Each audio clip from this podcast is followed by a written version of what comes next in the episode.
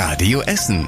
Der Tag in 5 Minuten. Am Dienstag, den 19. September. Ich bin Tobi Bitter. Schön, dass ihr mit dabei seid. Die katholische Kirche sieht sich erneut mit schweren Missbrauchsvorwürfen konfrontiert. Im Mittelpunkt steht der Gründungsbischof des Ruhrbistums und spätere Kardinal Franz Hengsbach. Christian Banja aus der Radio Essen Nachrichtenredaktion hat die Details. Kardinal Franz Hengsbach war der erste Bischof im damals neu gegründeten Ruhrbistum. Er war von 1958 bis zu seinem Todesjahr 1991 im Amt. 2 von 3 Missbrauchsvorwürfen sind aus seiner Zeit bei uns hier in Essen. Einer wurde schon vor längerer Zeit wieder zurückgezogen.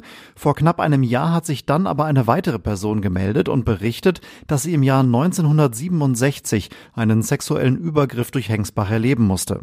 Die neuen Vorwürfe sind offenbar so glaubwürdig, dass sich das Bistum dazu entschieden hat, sie zu veröffentlichen.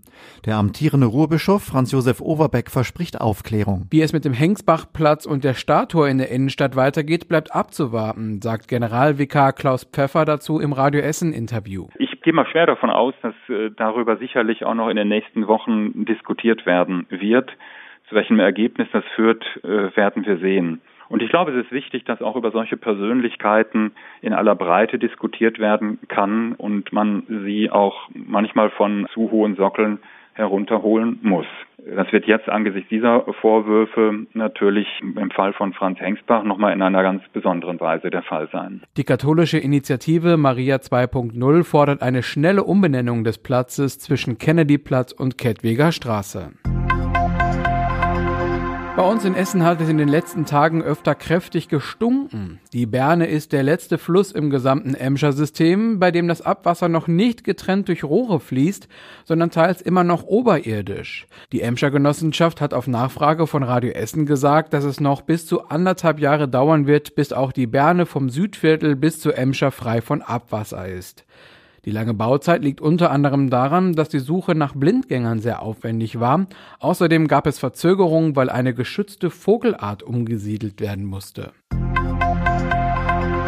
Die Straßen bei uns in Essen sollen digitaler werden. Die Stadt Essen beteiligt sich an einem Projekt. Dafür gibt es 2 größere Testbereiche.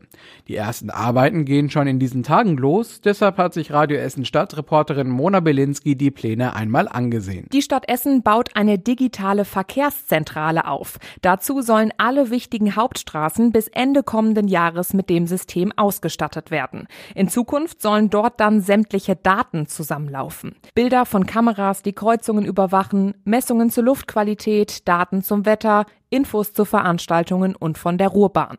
Bevor das System aber eingeführt wird, testet es die Stadt Essen in 2 Probezonen.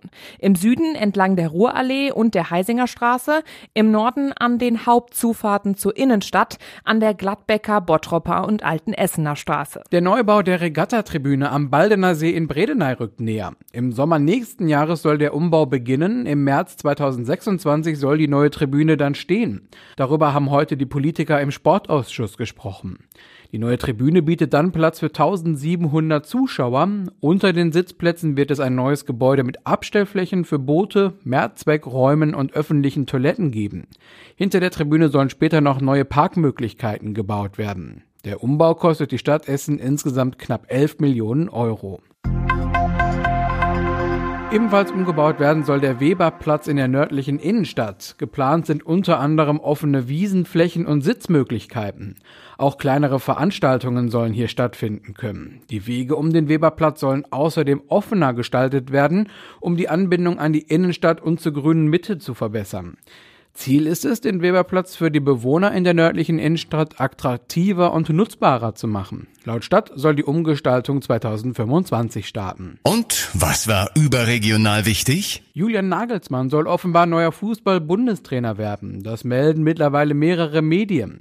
Demnach hat sich der Deutsche Fußballbund mit dem früheren Bayern-Coach grundsätzlich auf eine Zusammenarbeit bis zur Heim-EM nächstes Jahr geeinigt. Und zum Schluss der Blick aufs Wetter. Es ist und bleibt windig bei uns in der Stadt. In der Nacht ist es dann bewölkt, dafür meist trocken, bei dann nur noch 17 Grad. Morgen wieder mehr Sonne über Essen, bei 24 Grad bleibt es aber meist trocken, aber auch weiterhin windig.